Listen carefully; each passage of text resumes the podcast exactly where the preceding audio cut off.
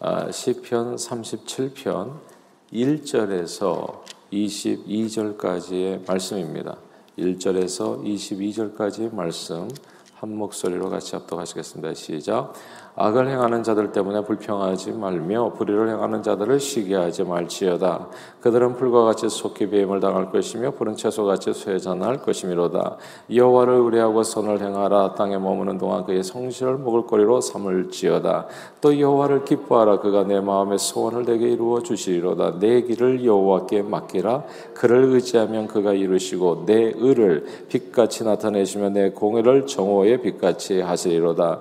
여호와 앞에 잠잠하고 참고 기다리라. 자기 길이 형통하며 악한 꾀를 이루는 자 때문에 불평하지 말지어다.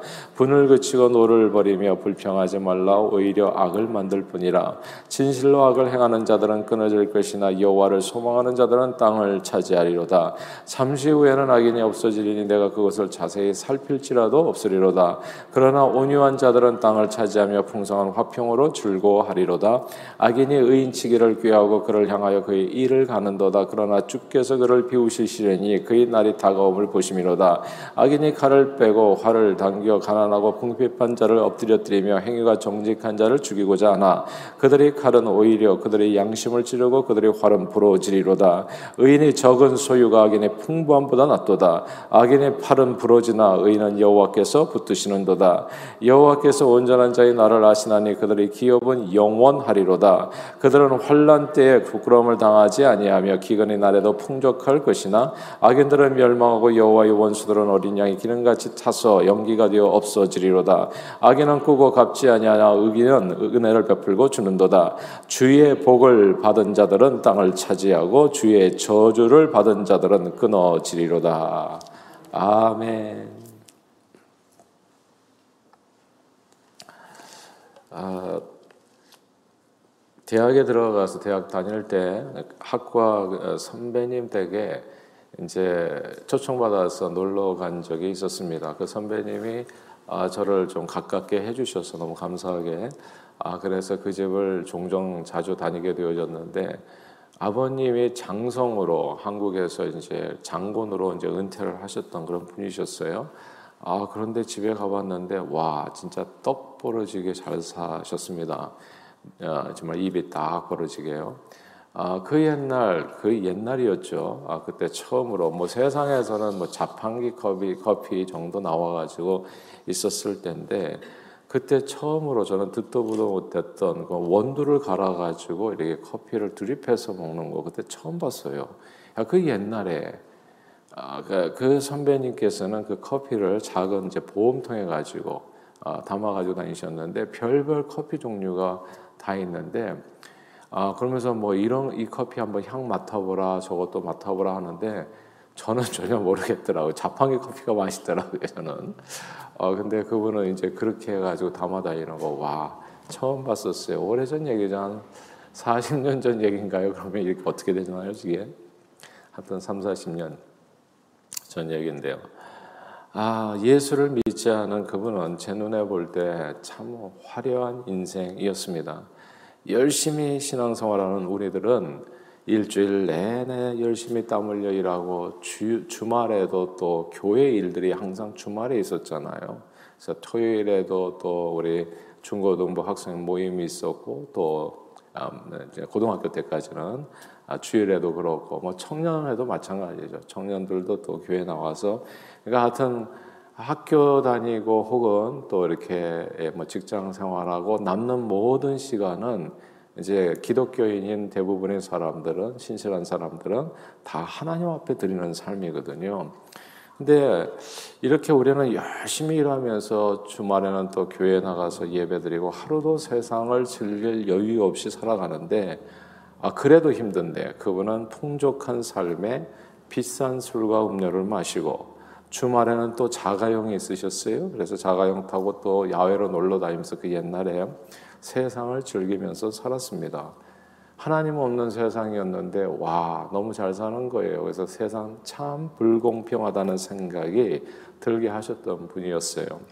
아, 지난 25일이죠. 10월 25일 삼성의 이건희 회장이 향년 78세의 일기로 소천하셨습니다.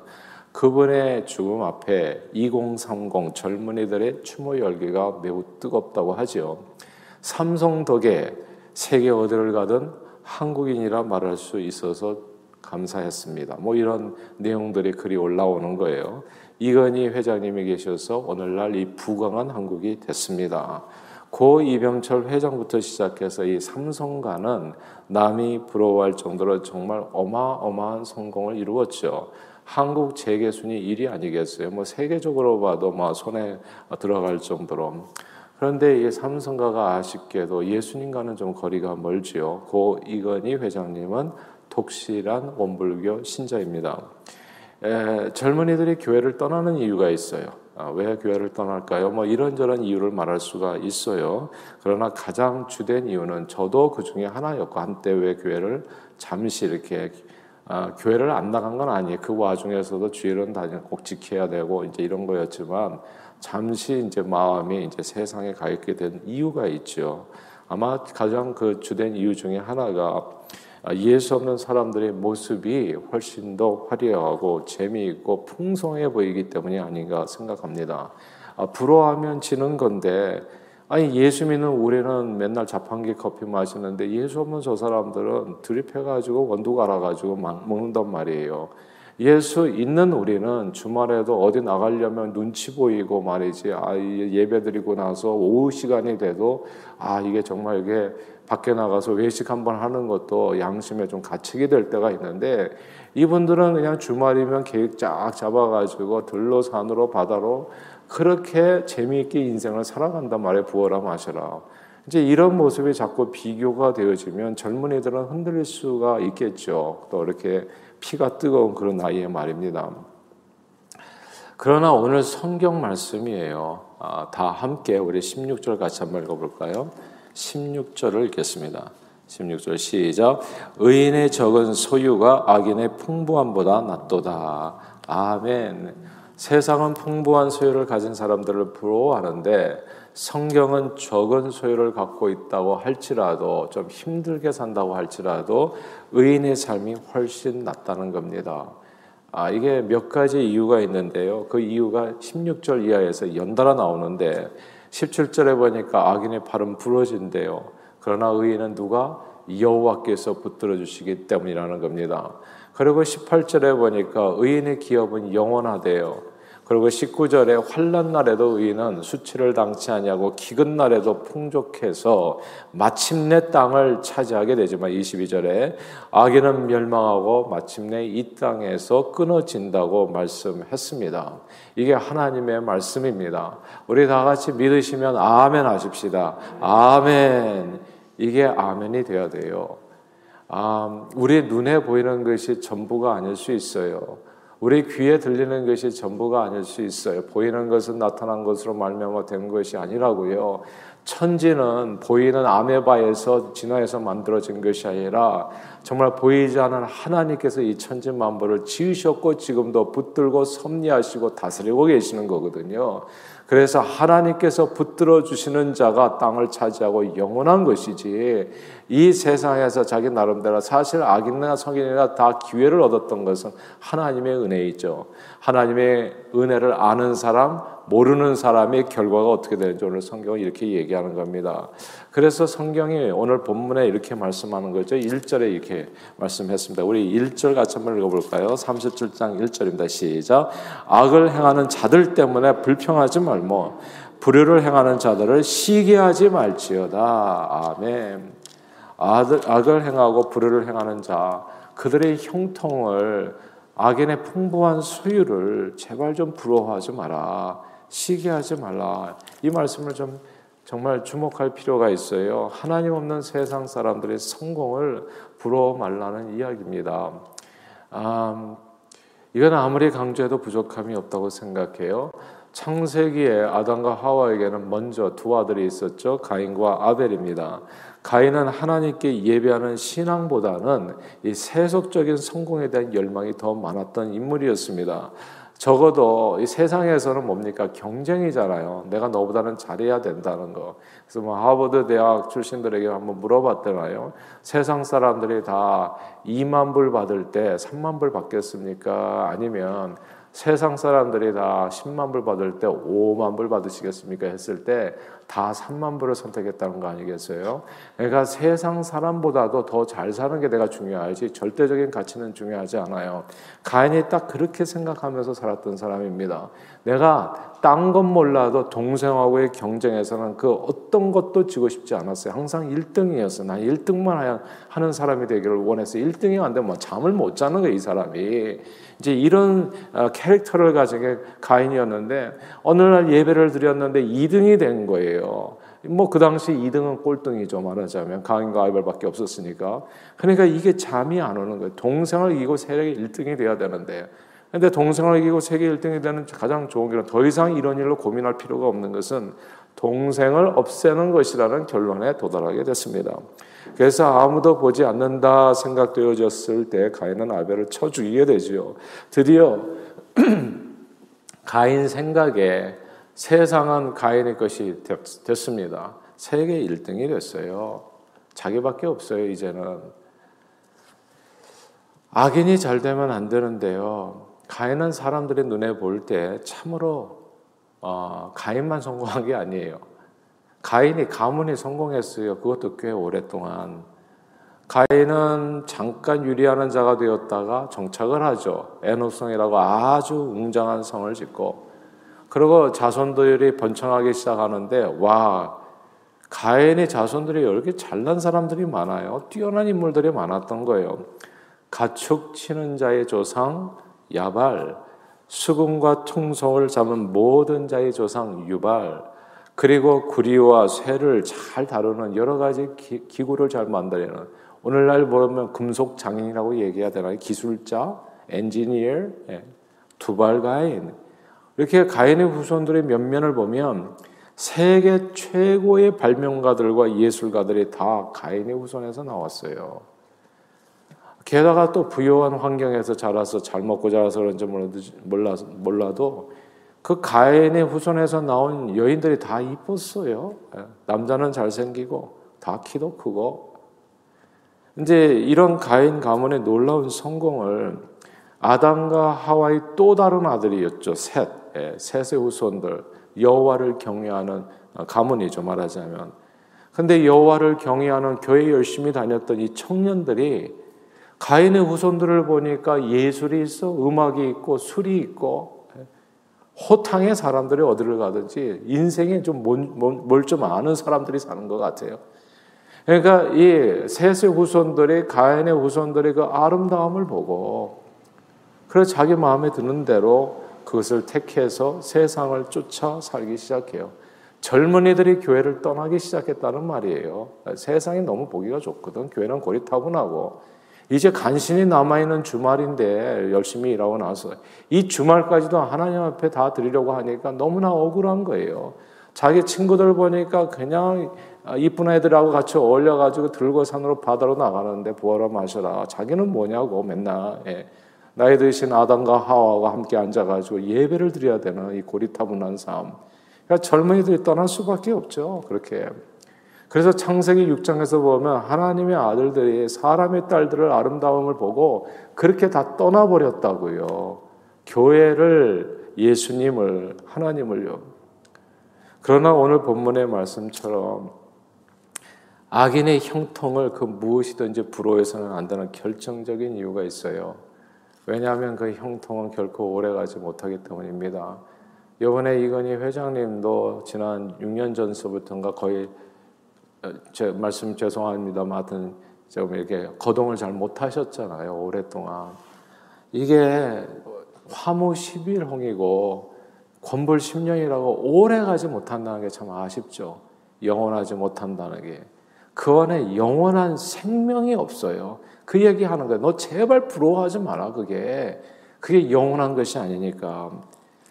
보세요. 그래서 노아 시대에 홍수로 인해 가지고 가인이 쌓았던 애녹성을 포함해서 그 모든 부와 권세, 그 뛰어난 인물들 있잖아요. 한순간에 오늘 본문처럼 마치 속히 뱀을 당한 풀처럼 푸른 채소같이 쇠잔해져서 신기루처럼 눈앞에서 싸그리 다 한순간에 다 사라져 버리게 됩니다. 그리고 여호와 앞에 완전했었던 노아가 온 세상의 주인이 됩니다. 땅을 차지하죠. 사랑하는 여러분, 강한 자가 오래 가는 것이 아니라 오래 가는 것이 가는 사람이 강한 자라는 말도 있는데 생사 화복의 주관자이신 하나님께서는 그분을 믿고 신뢰하는 자에게 영원한 생명과 축복을 주십니다. 마침내 그 사람이 다 차지하게 되는 거예요. 그래서 아기는 돈 벌어서 의인에게 넘겨준다는 자문의 말씀도 있는 거죠. 오늘 본문 22절입니다. 함께 읽어볼까요? 37장 22절 시작. 주의 복을 받은 자들은 땅을 차지하고 주의 저주를 받은 자들은 끊어지리로다. 아멘. 여기서 마침내 땅을 차지하는 자들은 주의 복을 받은 자라고 하는 구절을 주목해야 됩니다. 이스라엘의 초대 왕 사울은 오늘 본문 다윗의 시편이잖아요. 오랫동안 승승장구했습니다. 사울은 남보다 머리 하나 더 있을 정도로 준수한 사람이었고 훈남이었고 키도 큰 진짜 키도 큰 엄치나 진짜 잘난 장부였어요. 리더십도 있고 마음 포용력도 넓었고 무엇보다도 전쟁 영웅이었습니다. 두려움 없이 나가서 승리를 가져오는 사람이었다고요. 그러나 저는 하나님의 말씀을 저버리죠. 잘난 사람이라서 저버렸나요? 하여튼 하나님을 떠나게 됩니다. 그래도 하나님을 떠난 후에도 신기한 것은 실패하는 일이 별로 없었어요. 사도행전에 보면 사울이 왕에 대해서 무려 40년을 통치했다고 이야기합니다. 하나님을 떠났음에도 불구하고 저는 무려 40년 동안 형통했어요. 1, 2년이 아니에요. 많은 사람들이 사울의 형통함을 오랫동안 보고 부러워했습니다. 야, 나도 저 사람을 좀 본받고 싶다. 네. 대신에 오늘 본문을 쓴 다윗은 사울 왕의 통치 기간에 오랫동안 고통을 당했어요. 죽을 고비에 이르렀던 적이 한두 번이 아니에요. 늘 자기는 하루하루 먹고 살기에 바둥거리면서 또 주말도 없이 주님 앞에 이렇게 또 새벽에도 내가 새벽을 깨고 그래도 맨날 무릎 꿇고 기도하고 예배하는데 내 삶의 변화는 그렇게 크게 보이는 것처럼 보이지 않아요. 사울왕은 항상 승승장구하고 그렇게 못되게 살아도 세상적으로 살 하나님 다 버리고 살고 말씀 읽지 않고 이제 더 이상 새벽 기도도 안 하는데도 불구하고 그 사람들은 너무너무 잘 사는 거예요. 근데 다윗은 내내 무릎 꿇고 사는데도 불구하고 자기는 힘들어. 하루하루 사는 게 너무 숨막히게 힘들어요. 늘 배고프고 목마른 인생. 그러나 오늘 본문에서 그렇게 생각하는 다윗에게 주님이 하시는 말씀이면 너 세상 사람 너무 부러워하지 마라. 그 주말에 놀러 다니는 사람 너무 부러워하지 말라. 좋은 차 타고 좋은 집에서 부어라 마시라 하는 사람 절대 너 부러워하지 마라. 불평하지 말라. 예. 화내지 말고 그리고 그 사람 그 그런 사람들을 보고서 시기하지 말아라. 오늘 성경에 얘기하는 거 왜냐하면 하나님의 저주, 다시 말해서 하나님께서 함께하지 않는 자의 성공은 이 땅에서 끊어진다. 영원한 거 아니다. 그리고 땅을 마침내 차지하는 사람은 주님께 복을 받은 사람이라 오늘 성경 말씀하는 겁니다. 주님의 말씀대로 되지요? 사울왕은 어느 날 갑자기 그렇게 길보아 산에서 세 아들을 아들과 함께 죽습니다. 그리고 다윗은 졸지에 왕으로 추대돼 가지고 온 세상의 주인이 될 땅을 차지하게 돼요. 이게 너무나 황급하게 창졸간에 일어난 일이기 때문에 정말 깜짝 놀랄 만한 일이에요. 인생 역전이죠, 말하자면. 저는 진짜 예수 믿는 게 너무너무 좋아요. 왜냐하면 예수 믿으면 세 가지가 분명해지는데 믿음, 소망, 사랑, 영원한 것이 분명해져요. 예수를 믿어보니까 내일이 평안해 보니까 왜 평안이 주어지냐 하면 어제보다는 오늘, 오늘보다는 내일이 좋다는 희망이 있어요. 하나님이 나와 함께 하시는데 어떻게 안 좋은 일이 있겠습니까? 분명히 안 좋아, 현재는. 그러나 이 안 좋은 게 영원하지는 않다는 거. 그러니까 부러워할 게 일도 없는 게, 저, 근데 세상 사람들은 항상 불안해. 1등에서 떨어지면 어떡하지? 예. 아벨이 나보다 더 잘하면 어떡하지? 왜 그런 게 걱정이냐고요. 하나님이 나와 함께 하시는데. 예. 매일 매 순간이 주님과 함께 하시는 그것이 초막이나 궁궐이나 그 어디나 하늘나라 돼서 행복한데, 예. 무엇을 쫓아서 사냐고요? 돈을 쫓아서 행복을 잃어버리는 바보들이 세상에 얼마나 많습니까? 근데 우리는 오늘도 주님 앞에 나와서 평강을 누리잖아요. 기도하면서. 얼마나 감사한지 알 수 없어요. 살다 보면 하나님 없는 사람들 가운데 가만 보면 세상적인 기준에서 영웅이 되고 세상적인 기준에서 세계 1등 그게 뭐가 그렇게 큰 대단한 일입니까? 대단한 일이죠. 세상적인 가치에서는 하나님 앞에서 그냥 한 30초만 생각해 봐도 별게 아니라는 것을 알게 돼요. 남들 다 자판기 커피 겨우 마실 때 원두 커피 갈아서 드립해서 드시는 분들 세상 살다 보면 그런 분들 만나게 돼요. 저들은 주말에도 늘 산으로 들러 나가서 부어라 마셔라 기분 내고 정말 인생 즐기, 즐기며 사는 것처럼 보여요. 그들의 삶에 우리 신앙인들의 삶을 비교해 보면 정말 초라하고 답답해 보일 수 있어요. 그러나 성경 말씀을 들으시고 예수님의 말씀을 들으십시오. 그냥 예수님의 극단적인 비유 들었었어요. 부자와 거지 나사로. 예. 하나님 없는 성공은 하나도 성공이 아니다. 그냥 부자와 거지 나사로 매일같이 연락하며 매일같이 잔치 열고 매일같이 부어라 마셔라 즐기며 사는 사람 세상에 사는 세상 사람들 죽어가는 사람들의 하나님의 영이 없는 사람들에게 있어서는 부러움이 대상이 될 수 있을지는 모르지만 그게 하나님 앞에서 볼 때는 진짜 초라한 인생이다. 그 고작 120년 잘 살겠다고 영혼을 잃어버리냐고요. 이 세상에 그렇게 어리석은 자가 어딨냐고. 그 마지막은 땅에서 끊어지는 것이요. 영원히 영광에서 끊어지는 것. 오직 하나님의 복을 받은 자고를 본문에 땅을 차지하게 되고 영원한 생명을 천국에서 누린다.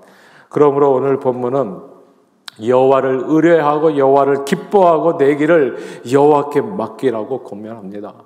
여호와 앞에 제발 잠잠하고 참고 기다리라고 말씀합니다.